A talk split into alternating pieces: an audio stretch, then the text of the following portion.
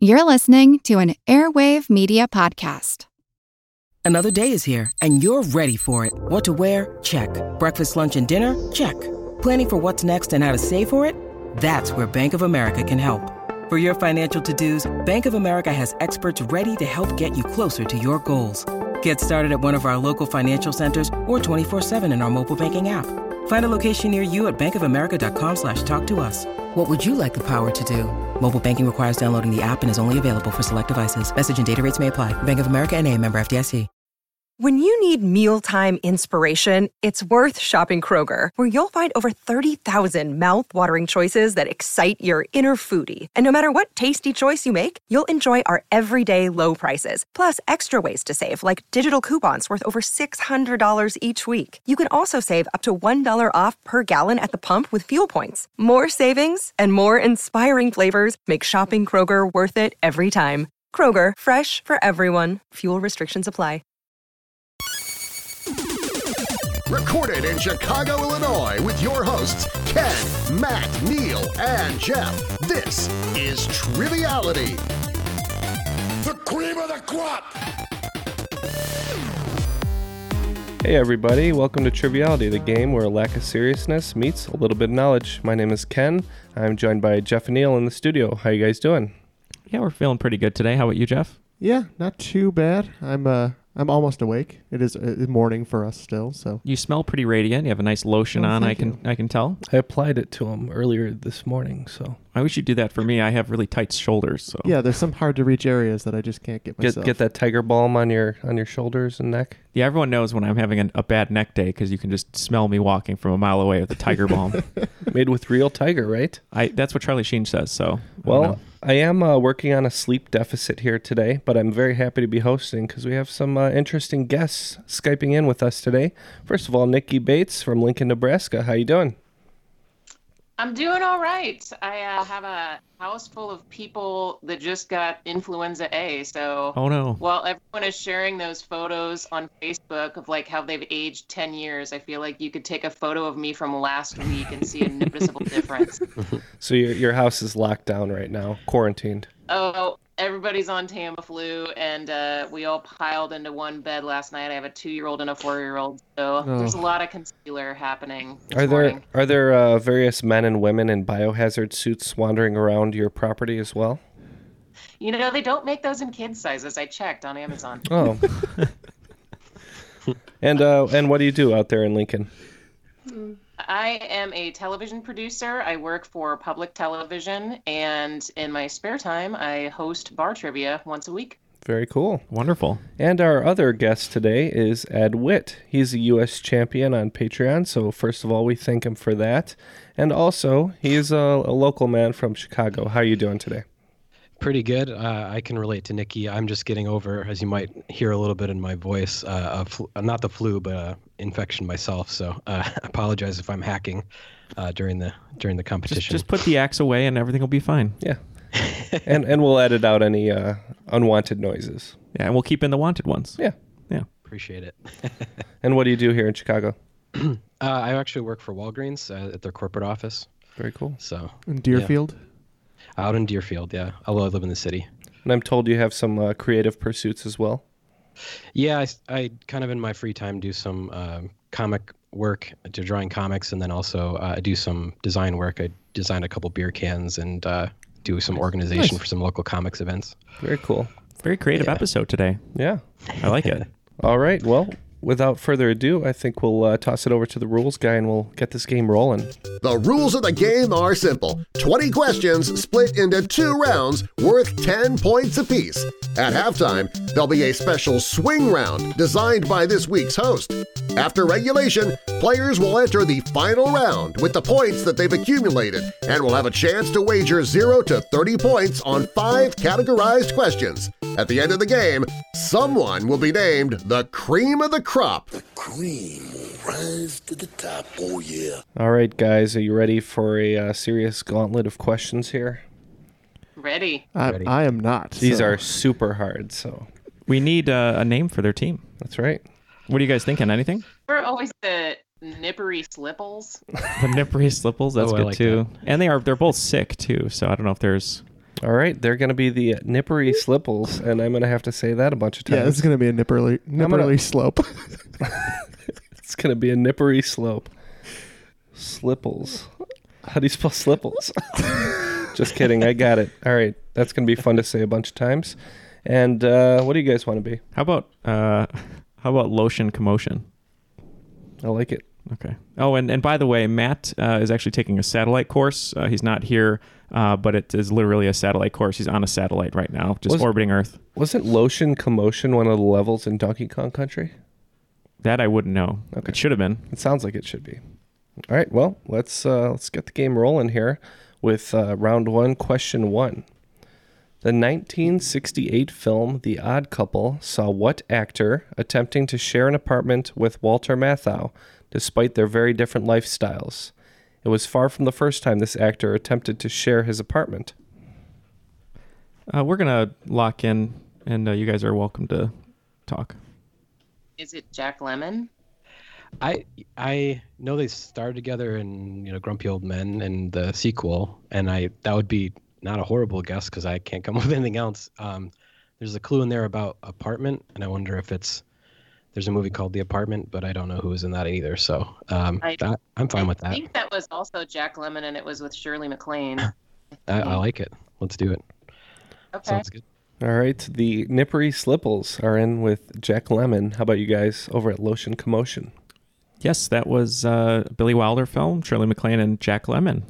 All right, looks like we're starting out with uh, 20 points split between the two teams. It's uh, Jack Lemmon. Good job, guys. Great everyman. Yeah. Mhm. Glengarry Glen Ross. Yeah, Love Inher- that one. Inherit the Wind uh, Yeah. remake. Yeah. All right. Question two Amazing Fantasy number 15, published in 1962, marked the first appearance of what notable comic book character as a trial run? and I, I did not know that uh, Ed was, uh, you know, into comic drawing. I'm really glad you're my partner today. Um, all right, so Amazing Fantasy 1962. I know that I feel like Spider Man did not. I don't think he started with his own comic. I don't think so. I think he, he was like a, uh cameo. And I do know Ken's love of the Spider Man. And it, it's about the right time for Spider Man, isn't it? I think so. I mean, I was gonna say like Fantastic Four, but it's one one hero. So I don't know. What do you think? I don't know. I'm fine with Spider Man. We're going to lock in? Okay. Yeah, why not? Okay, uh, so I think I might have set myself up for failure by saying I was into comics, but uh, my guess is based on the time period. It was probably Spider Man, and I apologize if we get this wrong for our team. We said Spider Man. All right, two lock ins with Spider Man, and uh, looks like another 20 points split Ooh. between the two teams. So Thank you, Uh, Uncle Ben. we're running a perfect game so far. Are you doing new math over there, or how? What's going on? I'm just trying to confuse the audience. But uh, both teams are at 20 points. All right, on to question three. And I want to give a quick shout out to the ladies over at Misinformation Podcast. Um, this is a common bit of trivia, but I first heard it on uh, one of their episodes. So uh, shout out to the ladies at Misinfo. Taro Tsujimoto was selected by the Buffalo Sabres in the 11th round of the 1974 NHL draft. Aside from being a Buffalo hockey pop culture icon, what else about this player and his selection in the draft is particularly notable? Anything on this one? Was he the first Japanese player drafted? I would think so. Um, I mean, his name would lead me to believe that fact, but um, so Buffalo Sabres, Taro Su- uh, Tsujimoto, you said? Yep. Yeah, I, I can't imagine. I don't think. I'm trying to think of like the prevalence of hockey in Japan, and I know it's a thing, but I don't know if it's. I mean, Yeah. like I, f- I always associate like baseball being like the big export to Japan as far as like the big four American sports. I agree. To call hockey an American sport, um, and uh, North like- American. yeah, Yeah. North American. I like that answer. I mean, if Jeff or if uh, Ken needs us to be more specific, then we can be. But I feel like, yeah, first player of Japanese descent. Nikki, do you want to take this one? yeah, we were thinking maybe this could be a reverse cutting edge situation where maybe he was a figure skater turned hockey player, but we decided to go maybe first um, first Japanese person to play in the NHL. All right. Well, he very well may have been the first uh, Japanese player drafted, um, but the correct answer actually supersedes that answer because he is fictional. He does not actually exist. Oh wow. Yeah, it's it's in a great episode from Misinformation about hoaxes. Basically, the um, the owner of of the Buffalo Sabres was protesting the drafting process, so he wanted to throw him a little curveball, and he made up this player, made up the team that he played for, and uh, he drafted him. I don't feel so bad about not knowing who he was. Me either. Yeah, same here. All right, so uh, first misses of the day on that question, but we'll move on to question four. Misses from the misses. Yeah. Although it is debated how effective the method actually is, Mithridatism is the practice of what? A few Hamlet characters maybe could have benefited from giving it a shot. Mithridatism. Uh, I feel like I looked this up once. Oh well, so uh, the clue with the Hamlet, uh, there's a couple clues in there. Give it a shot. Um, uh, Hamlet. So in Hamlet, Talk about Hamlet deaths. Well, most of them are towards the end where people are getting poisoned. They're poisoned with the tip of. Oh, I know what it is. um, you had mentioned like lying, and I know that lie detector use definitely controversial whether or not it's reliable or not. It's um, and then I was trying to think of other like Shakespearean characters that it could apply to because they just said Shakespearean, right? Uh, Hamlet characters from Hamlet. Hamlet. I think that's okay. I mean, I, I maybe just lie detection because that is also debated. Yeah. Yeah, let's go with that. Okay. So So we're lock the in with lie detection. the nippery slipples going with lie detection and uh, lotion commotion. Where are you guys at?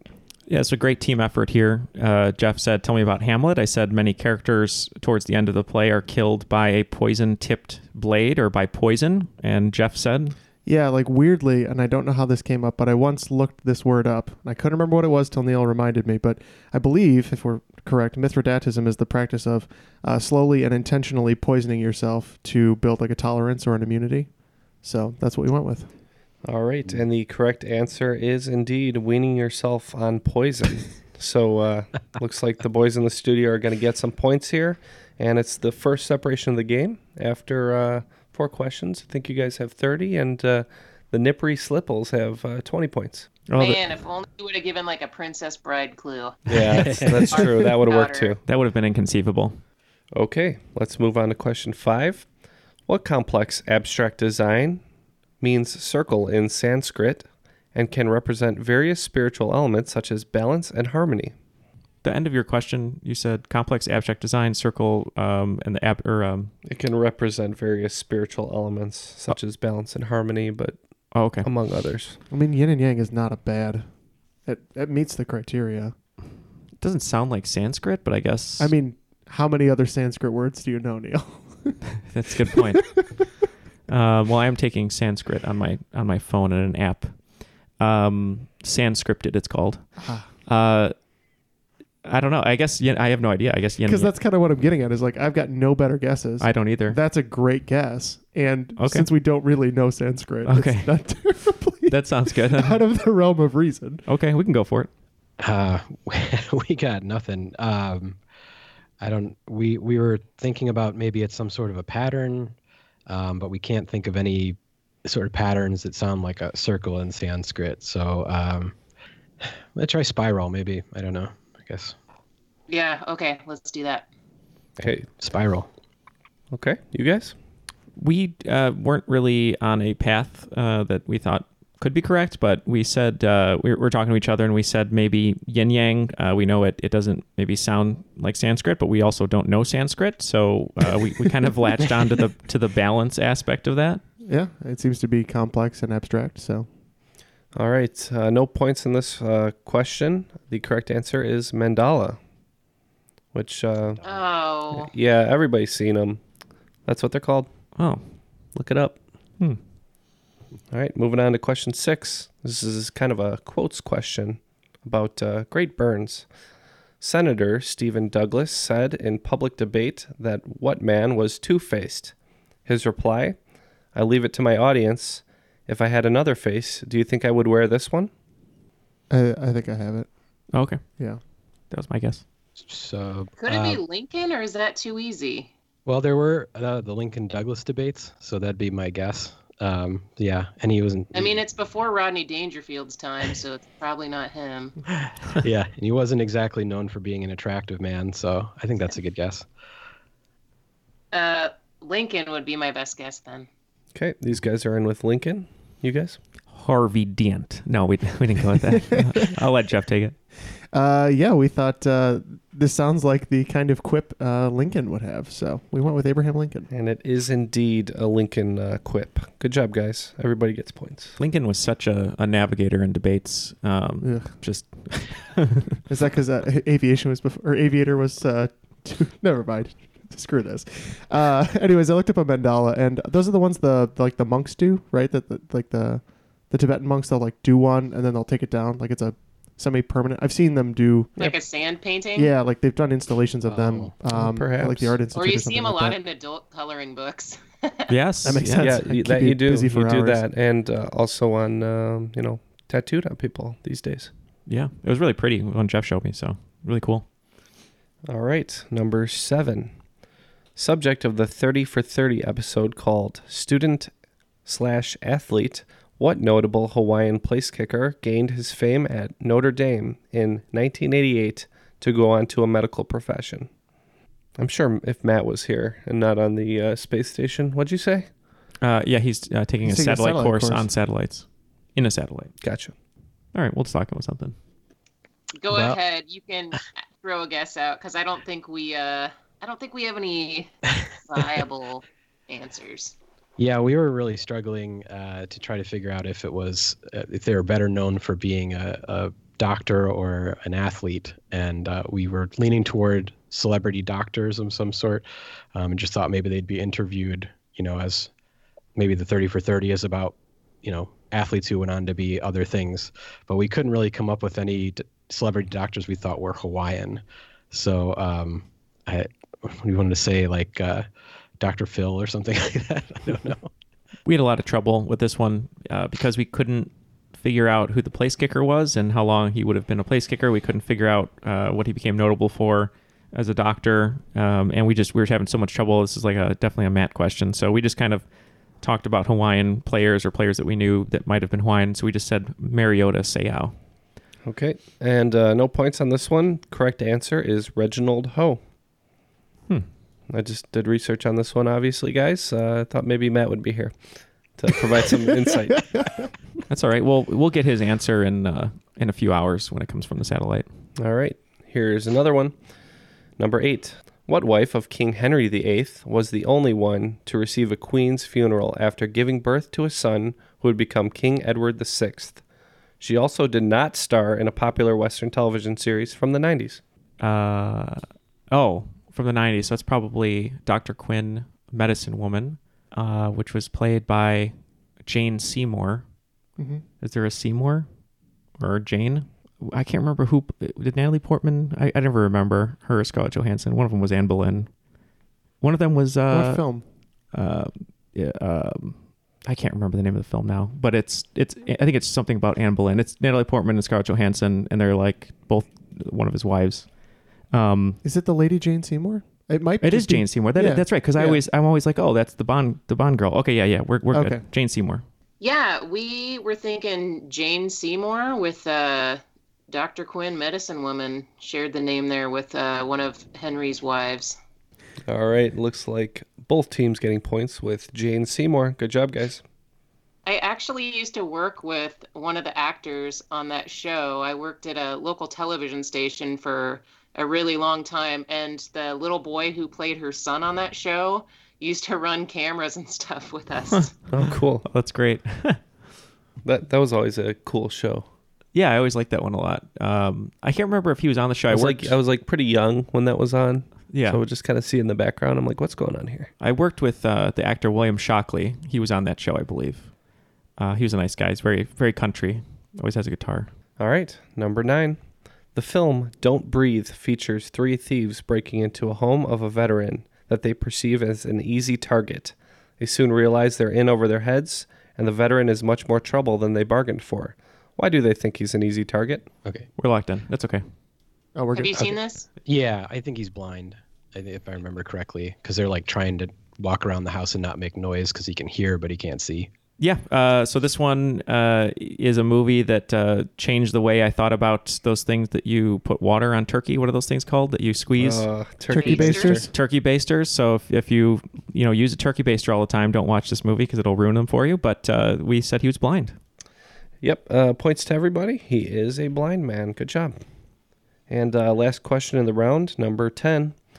In a somewhat outdated plotline on Friends, Ross and Rachel hire a nanny named Sandy, who is portrayed by what somewhat outdated actor? What does that even mean? Just old actor, like someone who doesn't matter anymore. Someone whose time has come and gone, I would guess. Well, wait a minute. Maybe Out- uh, their views are. was Fran Drescher on Friends? Or no? I know they had the the the woman who sounded kind of like Fran Drescher from The Nanny, uh, Janice, right? That was like, Yeah. but I, that's who I'm thinking of. I think, but I doubt. I don't know if she was on Friends. Well, Fran Drescher was the nanny. so- Exactly. So I don't know if she like also played an, a nanny on Friends. That was an NBC show, right? Yeah, Nanny? yeah, I think so. So maybe they did like a goofy crossover or something. Yeah. Just pulling from the ether over Uh, here. Brad Pitt was on the show. I don't know what he, He played. was. Uh, I just want to say Brad Pitt. Yeah, I have no idea. You just want to go Fran Drescher? That's fine. She was the nanny. so. Okay. Can you tell us the name of the the nanny, the character's name? Sandy. Sandy. Okay. It was Sandy. Um, Oh, can I mean, I know that Brad Pitt guest starred at one point on there, and that was when he was dating Rachel in real life, when Jennifer Aniston and Brad Pitt were dating. Mhm. I mean, I don't have anything uh, better. I mean, the I, unless it's some like '90s actor who faded away, like Pauly Shore or something Polly like Shore. that. You rode off into the sunset, buddy.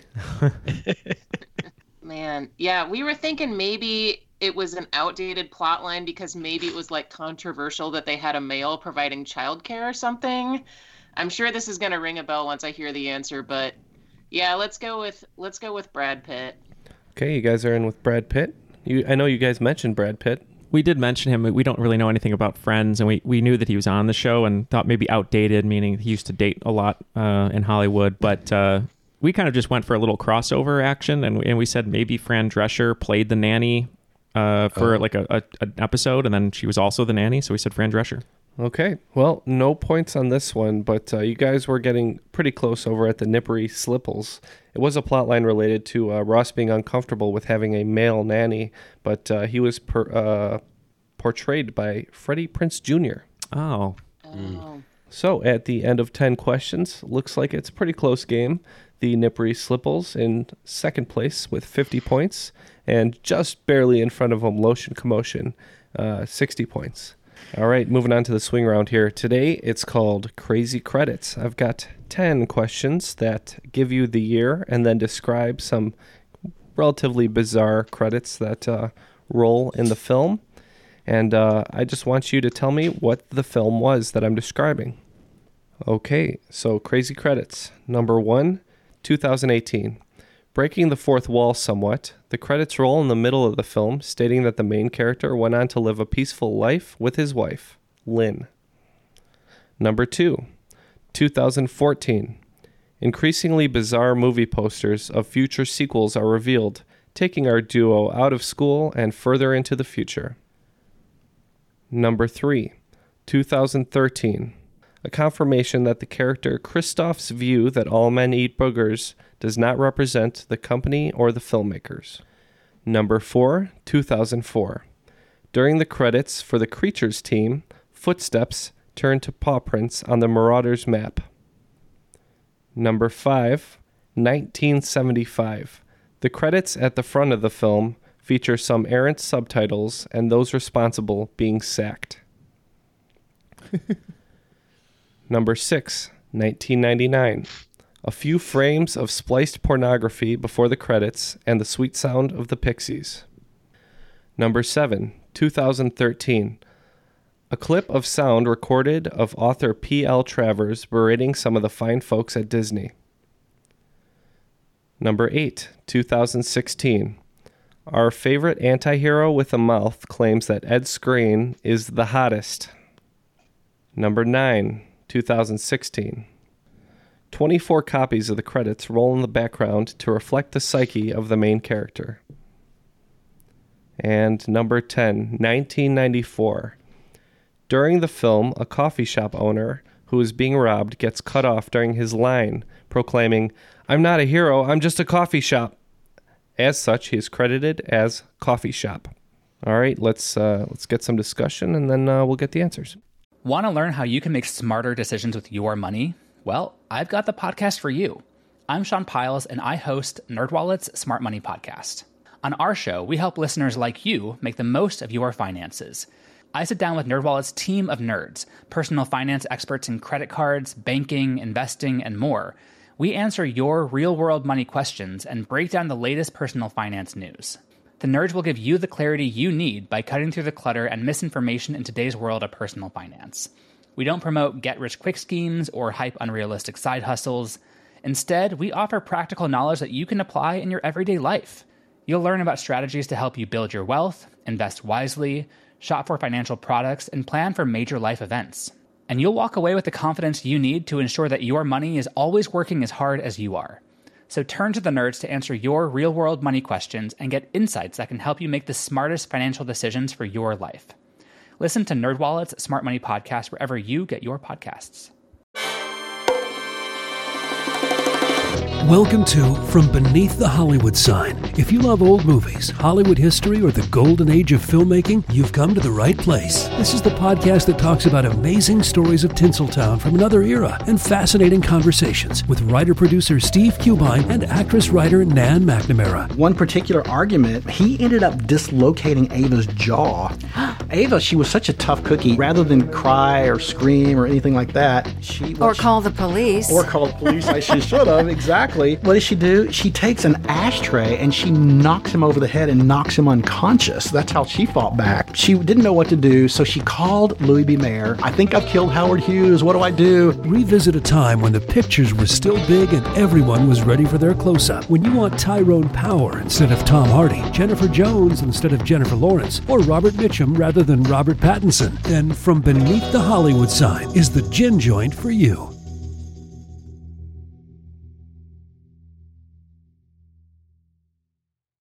All right, looks like all the answers are locked in. Again, these are 10 questions for five points apiece. All right, number one, 2018, Breaking the Fourth Wall and uh, rolling the credits in the middle of the film. Uh, what did you have? Nippery Slipples.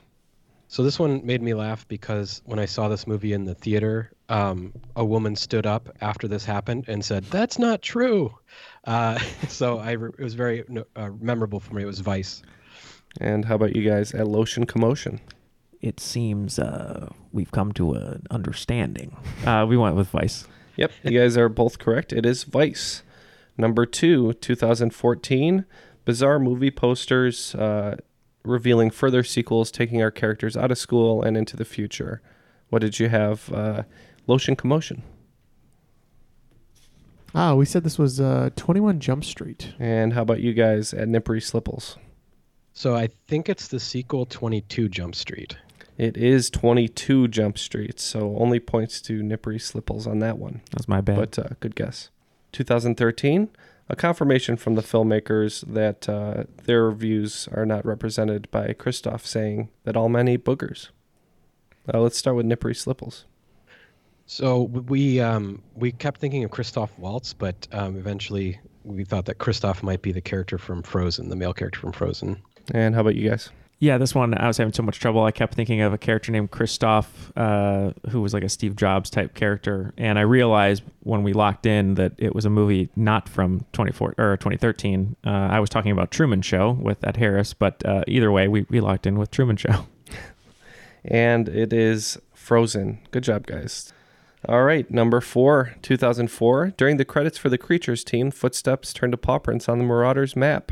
Start with uh, Nippery Slipples. So we, we thought it was one of the Harry Potter movies, and we weren't sure which one. So we said Harry Potter and the Prisoner of Azkaban. And how about you guys? Yeah, we're uh, pretty certain it's Harry Potter and the Prisoner of Azkaban. You guys are both right. Good job figuring that one out. Number five, 1975. The credits at the front of the film feature some errant subtitles, and those responsible for those subtitles being sacked. What did you guys have at Lotion Commotion? Yeah, uh, this felt very much like a Python uh, film, so we said uh, Monty Python and the Holy Grail. And Nippery Slipples. That's getting Yeah, easier al- to say as we go we on. also said Monty Python and the Holy Grail. Yep, you guys are both correct on that one as well. 1999, a few frames of spliced porn and uh, the Pixies. What did we have? Nippery Slipples. Nikki, do you want to take this one? This is my favorite movie. This is Fight Club. And you guys? We also went with Fight Club. Good job. Points all around. 2013, a clip of sound recorded of author P.L. Travers berating some of the fine folks at Disney. Uh, so we we said saving Mr. Banks.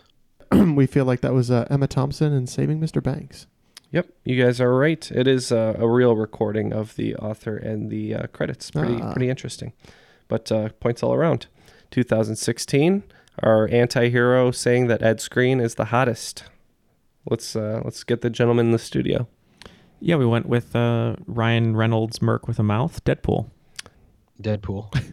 That is correct. Deadpool. 2016, 24 copies of the credits roll in the background to reflect the psyche of the main character. What did we have from Nippery Slipples? Uh, I've not seen the movie, but uh, we thought maybe it was Split for his 24 personalities. Neil? Yeah, great performance. Uh, James McAvoy. We went with Split. Yep, points on that one as well. And finally, 1994, what film features a gentleman credited as Coffee Shop? Uh, this one, I wasn't sure. I, I remember watching this movie in film school a lot. Uh, I could be way off, but uh, I believe it might be Bill Murray from Jim Jarmusch's uh, Coffee and Cigarettes black and white film. So we went Coffee and Cigarettes. And uh, Nippery Slipples. We weren't sure. We guessed Pulp Fiction. And Pulp Fiction is correct. So good job uh, over there. Man, sorry, that was my bad. I thought it could be 22 Jump Street, but I didn't even think about that. And I, I was thinking Pulp Fiction, but I was like, ah, Neil knows it. Oh, did you? Yeah. Oh, see, good. Yeah. I didn't even say anything. I was like, oh, he's got it.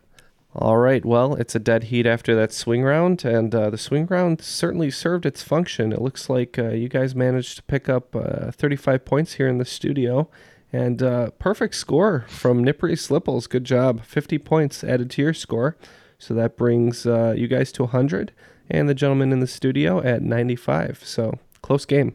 All right, let's get started right off into round two with question one. Agent 47 is the main character in what franchise of video games and films? Locked in. Oh, fast lock from the gentleman at Lotion Commotion. How about uh, you guys? You want to talk about it? Yeah, um, I, I feel like I've played these games. I think it's the Hitman games because he's kind of this generic bald guy, but I don't know for sure. Yeah, I have no idea on this one, so that sounds that sounds great. I think they made a movie off of it too. I don't, I didn't see it, but I think they made a movie. So we'll say, we'll say. I would have just been naming off video game franchises that I know have been made into movies or vice versa. So All right, you guys say Hitman. How about you? Oh, Timothy Olyphant. I was so just gonna handsome. say it. Uh, Timothy Olyphant got a bomb there. Mark Wahlberg got a bomb with Max Payne. Uh, but uh, yeah, Timothy Olyphant playing the Hitman. Hitman. All right, you guys are both correct with Hitman. Question two. If you play a major scale correctly on a modern piano using only white keys, what key have you played it in? Yeah, we're locked in. Uh, I believe this is C. Yeah, C. yeah. And what did you guys have? Yeah, we said the same. We thought this was the key of C. All right, looks like a quick lock in from both teams, and uh, both teams with the correct answer of the key of C. Number three.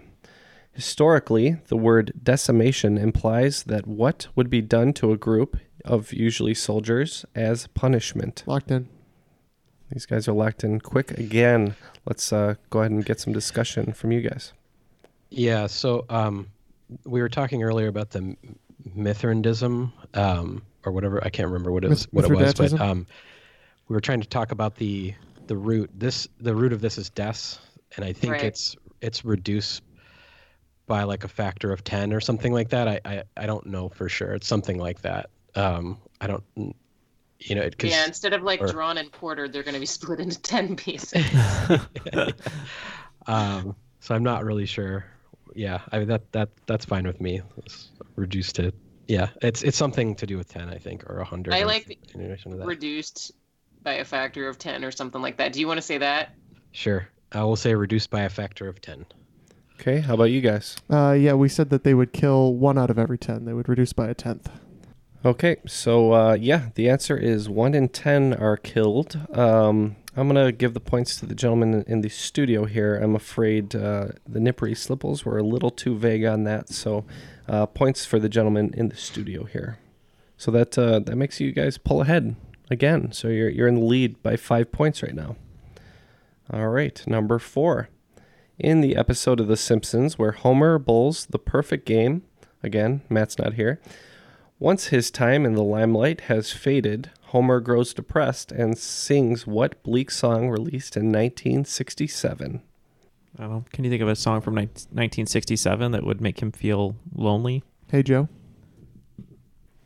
That's a bleak song from '67. Oh, Jimi Hendrix, yeah, Yeah, That's fine. or thereabouts. I don't know if it's true or not, but I don't either. um, And one is the only, one is the loneliest number. I don't think that's that's not from the 60s, right? yeah, it could be one is the loneliest number. I don't know. I mean, I yeah. That was um, I always think it's the Beatles, but it's another band. yeah, no, it's uh, crap. We can go with that. Yeah, and I think that makes sense time wise too. Okay. I'm. I hope it's that episode, but Homer's going. When I was 17, I had some very good beer, and so I think it's that episode. I'm gonna say when I was 17. Okay, and how about you guys? I know nothing about The Simpsons, but I now that Nikki said that, I do I do remember someone singing that song like with beer, but I, I don't know. But we um I just came up with the the title "One is the loneliest number" because it sounded you know kind of bleak. So yeah, that's what we went with. Yeah, we went with Three Dog Nights. Uh, one is the loneliest number. All right. Well, we have a pair of misses here. Um, we did mention the uh, when I was 17 on another episode, but uh, this one is "The End" by The Doors. Oh. All right. This is going to be a little wordy because it's a, a long quote, but bear with me for number five. What Edgar Allan Poe work contains the following quote? While the objects around me, while the carvings of the ceilings, the somber tapestries of the walls, the ebon blackness of the floors, and the phantasmagoric armiol trophies, which rattled as I strode, were but matters to which, or to such as which, I had been accustomed to my infancy. While I hesitated not to acknowledge how familiar was all this, I still wondered to find how unfamiliar were the fancies which ordinary images were stirring up. And if you asked the character Roderick if he felt a little nervous, he might just tell you, yeah. I uh, I th- we're gonna lock in. Yeah, I, I have a, a decent line of logic. So. Yeah, I, I like it a lot. So we're gonna lock in. Is the Roderick hint giving you anything? Um, no, I, my guess was maybe the Telltale Heart, um, because doesn't he like bury someone below his? I can't remember the story, but he buries someone like in his Again, floorboards or something. My knowledge comes from The Simpsons when Lisa built the diorama of the Telltale Heart. So, well, he's he's nervous. I think he's going to be discovered, but I, I don't because he thinks maybe other people can hear it or something. But I, I only know like three Edgar Allan Poe. It doesn't sound like rhymey enough to be the the Raven, though maybe it could be. But um, yeah. So I that'd be my guess, but I don't have a lot behind that. You have me behind that. I you have my full support. okay. Let's go with it. Telltale Heart. Yeah, we wrote down Telltale Heart, uh, which I I never remember what that one's about. I, I feel like that's the one with the heart beating and the the beating is making him anxious. But um, when the words in the quote though about the ceiling, about um, different things in the room, and him being scared made me think of the pit and the pendulum, which I believe is the character is on a table with a pendulum with it's a blade, like getting close to him, cutting him in half. And uh, I, I just assumed that if he's like looking up at the ceiling, he's noticing those details. So we went with the pit and the pendulum. Not a bad uh, line of reasoning, but uh, you guys didn't pick up on my hint about the main character just telling you, yeah, because if a mu- musician were to tell you, yeah, it might be Usher. Oh, uh, so yeah, it's Fall of the House Fall of of the Usher. House of Usher. Uh, you should have gone, yeah. Yeah. well, I didn't want to give it entirely away, but I would have might I maybe would have thought it was Lil Jon, depending on his Yeah. enunciation. I, I'm, I'm really bad with uh, with Poe. I always forget about the fall of the House of Usher. So I, well, what about the fall of Usher's career? Too. Well, he's he's okay. He's just hasn't He's had doing- a hit. he's hasn't doing had a hit in a while. All right, after uh, five questions in this round, it looks like uh, both teams are hanging on here. It's uh, 120 to 125 with Lotion Commotion slightly in the lead, so still a toss up. And this next question is especially for Neil, as he did not join uh, me and our friends to uh, watch the, the Two Towers, Lord of the Rings, last night, uh, in which he would have found the answer to this question. In the Lord of the Rings books and movies, what sonorous object of Boromir's is used as evidence of his passing to his father? I, who's Boromir? Which one is Boromir? Is that's not the troll? Sean Bean. Okay, Sean Bean. you have no frame of reference. Um, okay, Boromir is Sean Bean. What was the object that showed his passing to his father? It Wasn't like a necklace or something? I remember he, I he remember died by a tree, right? Didn't he get stabbed by a tree? He was shot full of arrows by orcs. Oh, he was. I think Who he, died then he by was a- finally then run through with a sword. I thought someone he was like someone was leaned up against a tree when he died. Man, I could be wrong. He was, yeah. Maybe like um, would he have something? Was like it his horn? Maybe no. Boromir? Why, am I, why can't I remember this? Is there something that he would have had that would have like had some sort of uh, ticking or I don't think they had watches in Middle Earth. No, they did not. Um, Does he have the horn of Gondor? No, that's a big thing. I don't even know what that is, but the clue. so I know nothing about Lord of the Rings, but something that would have, if the father got it, he would have known he was dead. So like something would have changed with his death, like a mood, not a mood ring, but the the mood goes black. Uh, but something like that. Like if the father got like his necklace, he could have been, oh, he's still alive. But is there something that he died that he would know? How about just um, I don't know how specific we have Well, to he was be. a warrior, so like turning over his sword, like he would never give up his sword. Oh you know yeah, what I mean? yeah, So, like, like never cutting a samurai's top knot or something. So, um, yeah. What? How about his sword? Like, cause yeah, fine with that. Okay. Uh, we think that it's a horn that he blows. All right. So, uh, quick answer from these guys after a lot of discussion uh, in the room. And what did you guys say? We said uh, his sword. Well, Jeff mentioned uh, Boromir's horn, and he also said the Horn of Gondor, and it is the Horn of Gondor. So points uh, going over to the Nippery Slipples on this one. Change the lead. And a whiff from uh, Lotion Commotion. So you did know that one. I say I didn't know. I had no idea, you know, whose horn or what horn it was. But I thought it might be the horn of Gondor, but I couldn't remember. I've seen the movies.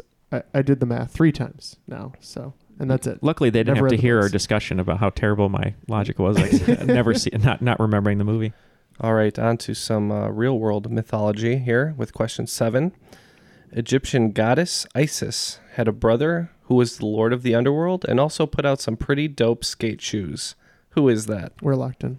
I was thinking Anubis um, is like the uh, the dog-headed or jackal-headed god, and I don't remember if he's the god of the underworld or not. Um, there's also Horus, which is the owl god, uh, owl-headed, and those are the, that's the extent of my Egyptian. And there's Ra, but I think Ra was sun. Um, so I don't know. Is Osiris is that male or female? Oof, I I'm not sure. um, What about Vans? I mean, Joking. That's only a skate shoe. Well, yeah, I don't, I, I don't know any skate shoes. I know Vans. Um, I mean, it could be. I, I'm, I'm not sure. Um, like I, I, Anubis came to mind, but I, I cannot think of an Anubis skate shoe. Well, that sounds like the coolest name for a shoe out of all of the ones we've named, so let's go with it. Okay. All right, we're gonna go with Anubis. Okay, these guys are in with Anubis. How about you? I know all of my gods thanks to Stargate SG One. Uh, Oh, that nice. and I actually used to have a pair of Osiris's, so we went Osiris. Yep, the correct answer is Osiris. So once again, the lead Damn. changes hands. Was uh was Anubis the Egyptian band that sang "Are You In"? Uh, that was Incubus. Oh, Incubus. Okay. And I hope everybody is in for this next question. Number eight. What cereal mascot has been voiced by Mel Blanc, Paul Frees, and Maurice LaMarche? Apparently, in cereal lore, he also have nephews Pewee, Susie, and Louie. Probably very close to some copyright infringement there, but uh, We that's what the uh, internet said. We will take a moment to discuss. Sure. um, Lucky Charms, which I doubt it's that. No, it doesn't sound. Uh, Cocoa Puffs, uh, probably not. Um, I'm trying to think of ones that talk. Uh, Tony the Tiger, no. Uh, the, The Rice Captain. Krispies treats the, ad- talk. the Admiral from Captain Crunch. Captain Crunch. I'm thinking He's a it- captain, Jeff. Actually, I think he is an admiral or something like How that. dare they? Like the some kind of demarcation shows that he's an admiral, or something like that, or the hat would have been for an admiral, something like that. Huey, Susie, and Louie means there's a female uh, nephew or niece. So Again, it's lore, so it doesn't mean there's Ah, correct. necessarily Okay. instantiations of this on the box. so who who's the voice you said in Futurama? Maurice LaMarche was a, that a guy or voice on girl? Futurama. He's a guy. Okay, so it's, we're, it's They're all prob- they're all men, I believe. Okay, so it's probably a male character then. So yeah, Trix, uh, and he said cereal mascot, so not three. So Right. the Trix rabbit. Does the Trix Rabbit talk? I think. Well, tricks are for kids, right? Yeah, but it's always kids saying it, right? Oh. Like Silly Rabbit. Oh no, I guess he does talk, right? Because he's always conniving to. And I like the copyright infringement because maybe all three of those voiced Bugs Bunny after Mel Blanc. They might have. Yeah, let's just do that. Okay. Trix. Nikki, you want to take this one? Well, we were thinking the nieces and nephews might be a ripoff of Huey, Dewey, and Louie from Donald Duck, so we went with another bird mascot, and we said Toucan Sam. Yeah, we uh we kind of got uh, stuck in. Um, I know Maurice LaMarche does voiceover work for like Futurama and other shows like that, and uh, Neil mentioned how uh, Mel Blanc was originally uh, Bugs Bunny, so we we went with the Trix Rabbit. All right, it looks like our uh, Skype contestants have followed their nippery slipples and uh, ended up with uh, Toucan Sam, which is the correct answer. So good job. Didn't even think about Toucan Sam. What cereal is that again? Froot Loops. Froot Loops. Ah, right. It is. Follow a- your nose. this game is a dead heat. I know, it's the a le- great the game. lead has changed like five times, which is very exciting. All right, number nine. Maybe maybe uh, Neil will know this one. It could be argued that what pro wrestler made his career as an anti-hero at WrestleMania 13 when he passed out bloody faced from a Bret Hart sharpshooter? Well, there's a, a famous image of Ric Flair just completely bloody faced, and it would lead me to believe it might be him because he had a match. You know, his finishing move was the figure four, Right. which is a leg move, uh, and it's basically the the uh, in the same level as the sharpshooter. And I remember there was a match where they kept giving each other this their move. I don't know if Ric Flair was in that match, but 20 years ago he still would have been somewhat spry. It- yeah, and I don't think it's Shawn Michaels. Shawn Michaels was the Montreal Screwjob, which I don't think was a WrestleMania. So, um, I don't know. You want to go Ric Flair? Sure. All right. Okay, so um, I mentioned earlier to Nikki that I my two weak points are hockey and wrestling, um, and we had a question on each. But um, we were thinking about the time period, and I was trying to think of people who would have been would have wrestled uh, um, at that time, and uh, I was thinking maybe Mick Foley, since he seemed to be bloody every time you saw him. So that's my guess. Okay, Mick Foley. How about you guys? We weren't sure uh, that that much, but uh, I just remember there's an image of Ric Flair like super super bloody. It might not even be from this match, but I was telling Jeff that you know his finishing move was a leg move called the figure four. Bret Hart's was the sharpshooter, and a lot of times wrestlers when they hand the torch over to a younger wrestler uh, to kind of uh, give them their stamp of approval. This could have been it when they had a big match, and he made Ric Flair pass out to uh, bump up um, uh, the Bret Hart. So we went with Ric Flair. Well, you said uh, wrestling and hockey were your weak points, but luckily you did not lose any ground on either of those questions, though you did not you get either of them right. Um, Steve Austin, Stone Cold, is the correct answer on that one. That was my second guess too. At least you didn't lose any ground, right? You got Yeah, stunned right, over right. there. I know that was my second guess. And the final question of the game, number 10. Name two of the four great inventions of ancient China, which are discoveries that are considered to have a profound impact on the advancement of civilization throughout the world. Yeah, I'm going to lean heavily on you. Gunpowder is really my only. Um, well, we have gunpowder, so right now we're we're circling around. And like I said, gunpowder I'm comfortable with, but only insofar as it's considered ancient. Do you know what I mean? Yeah. Like I feel like I feel like the wheel was Chinese for some reason. If you, I mean, your your gut's been right today. We haven't gone with it. So, do you want to go gunpowder in the wheel? Yeah, that's fine. Okay. Ed, how are you? How are you feeling about this? Um, I mean, I think uh, that's probably as good as we're gonna get. We kind of couldn't we couldn't figure out if it was maybe more of like a system type thing, like irrigation or something. But we decided to go simple, and and yeah, so I think compass and abacus. Okay, how about you guys? Yeah, we um we weren't hundred percent sure if if gunpowder counted as ancient, but we knew that was pretty prolific and definitely Chinese. So we said gunpowder, and the second one we said was uh, the wheel. So All right. Well, between the two teams, you guys got two of them, but unfortunately, no points to be had. The correct uh, list is the compass, gunpowder, paper making, and printing, and the podcast. But uh, we'll we'll leave that for another day. Well, to anybody uh, keeping track, today's uh, secret theme was uh, Circa Survive albums. So, hope uh, maybe some listeners caught that uh, very vague theme, but the uh, two rounds were composed of songs from On Letting Go and uh, Violent Waves from Circa Survive. I'm sure Matt could appreciate that, but he's in space. Mhm. So at the end of the game here, um, it looks like uh, the Nippery Slipples are nursing a very tenuous lead at 140, and uh, Lotion Commotion 135. So it's going to be very tight going into the final round. And uh, I will present the final round categories to recap. You can wager 0 to 30 points up to your point total. So the categories are Art Feuds. Number two, Who Would Win in a Fight? Number three, Play That Record Backwards. Number four, Songs of the Same Name. And number five, 2018 films. All right, all the wagers are in. So uh, here are your final round questions. Number one, Art Feuds. Best known for creating Chicago's Cloud Gate or The Bean, Anish Kapoor has purchased the rights to Vantablack, the blackest black pigment thus far. Underdog artist and pigment creator Stuart Semple sought revenge by banning Anish from using a pigment of what name? Number two, who would win in a fight? In season three of Spike's Deadliest Warrior, Teddy Roosevelt was theoretically pitted against what figure of the First World War, who played a large role in the Arab revolt against the Ottoman Empire?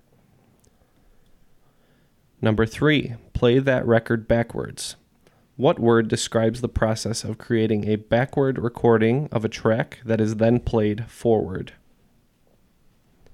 Number four, songs of the same name. As an allusion to the concept of resurrection, the following musical acts all have songs by what title? Porcupine Tree, the aforementioned Circa Survive, Conor Oberst, Chimera, Mo, West King, Placebo, and David Bowie. And lastly, number five, 2018 films. What 2018 film is based on the first book of a series called Southern Reach, written by Jeff Vandermeer? Everybody shush! William Shatner has something to say. Cat and Jethro, box of oddities. What do you do when the woman you love dies? Well, of course, you dig her up and you live with her. Aww. The show examines weird things. There are plenty of old photographs from this time period of children out in the streets playing in and among the dead horse carcasses. Oh, I miss those days. Things used to be so much simpler. Cat and Jethro. Then there's the urine wheel, which sounds like a really bad game show. Thing done weird things.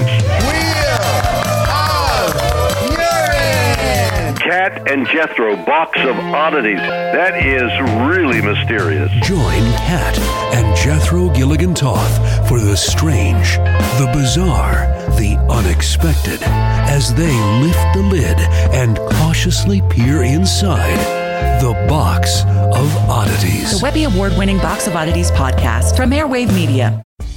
You can spend less time staying in the know about all things gaming and get more time to actually play the games you love with the IGN Daily Update podcast.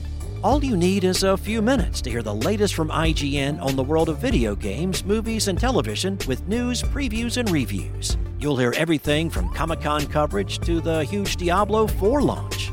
So listen and subscribe to the IGN Daily Update wherever you get your podcasts. That's the IGN Daily Update, wherever you get your podcasts.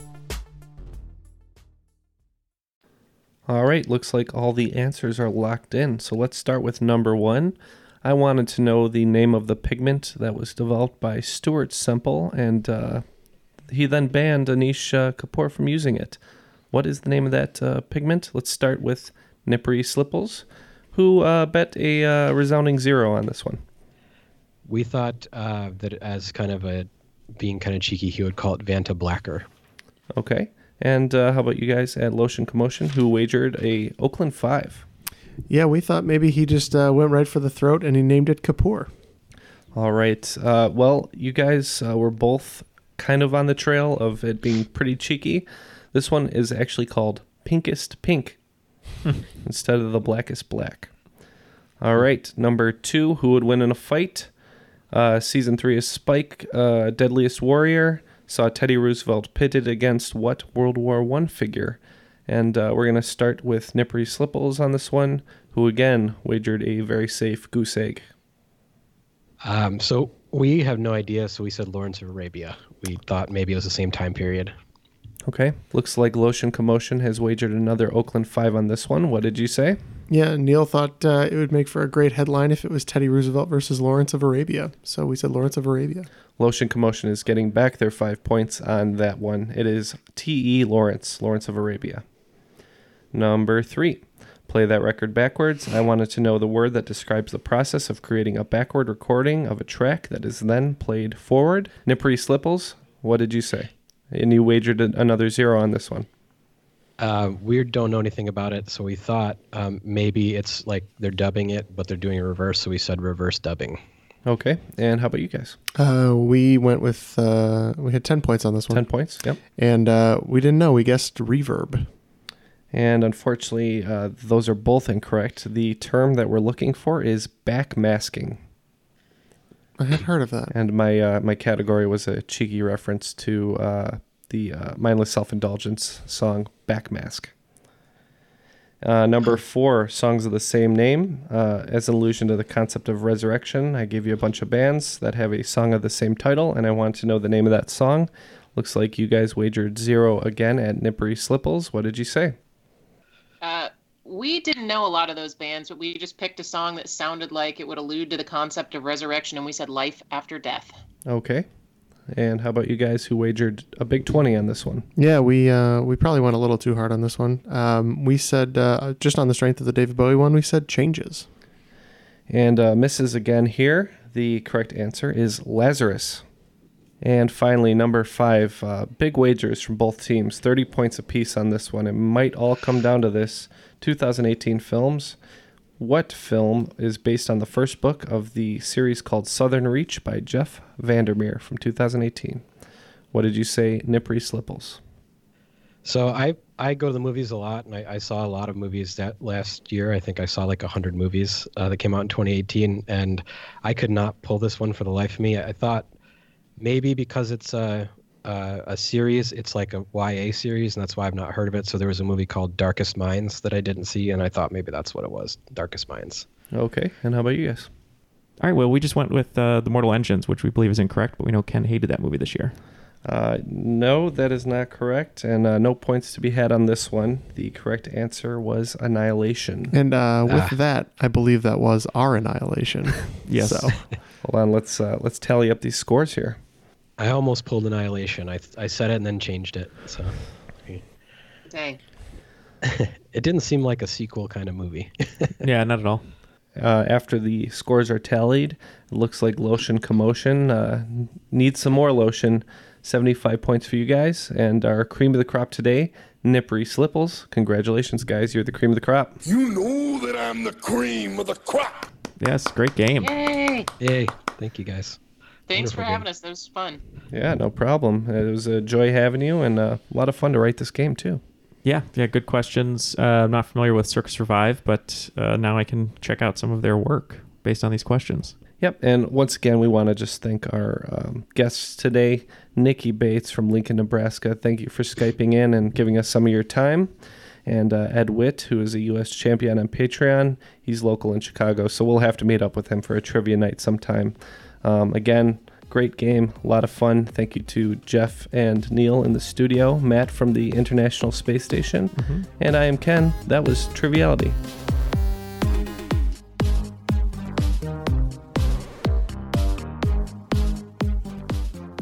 Hey Jeff, what uh, what scent is that lotion, by the way? original. Original? Yes. What does that mean? That's what it says on Just the the, bottle. the original hemps. What does the ingredients say? I don't. I don't care. It works. Okay.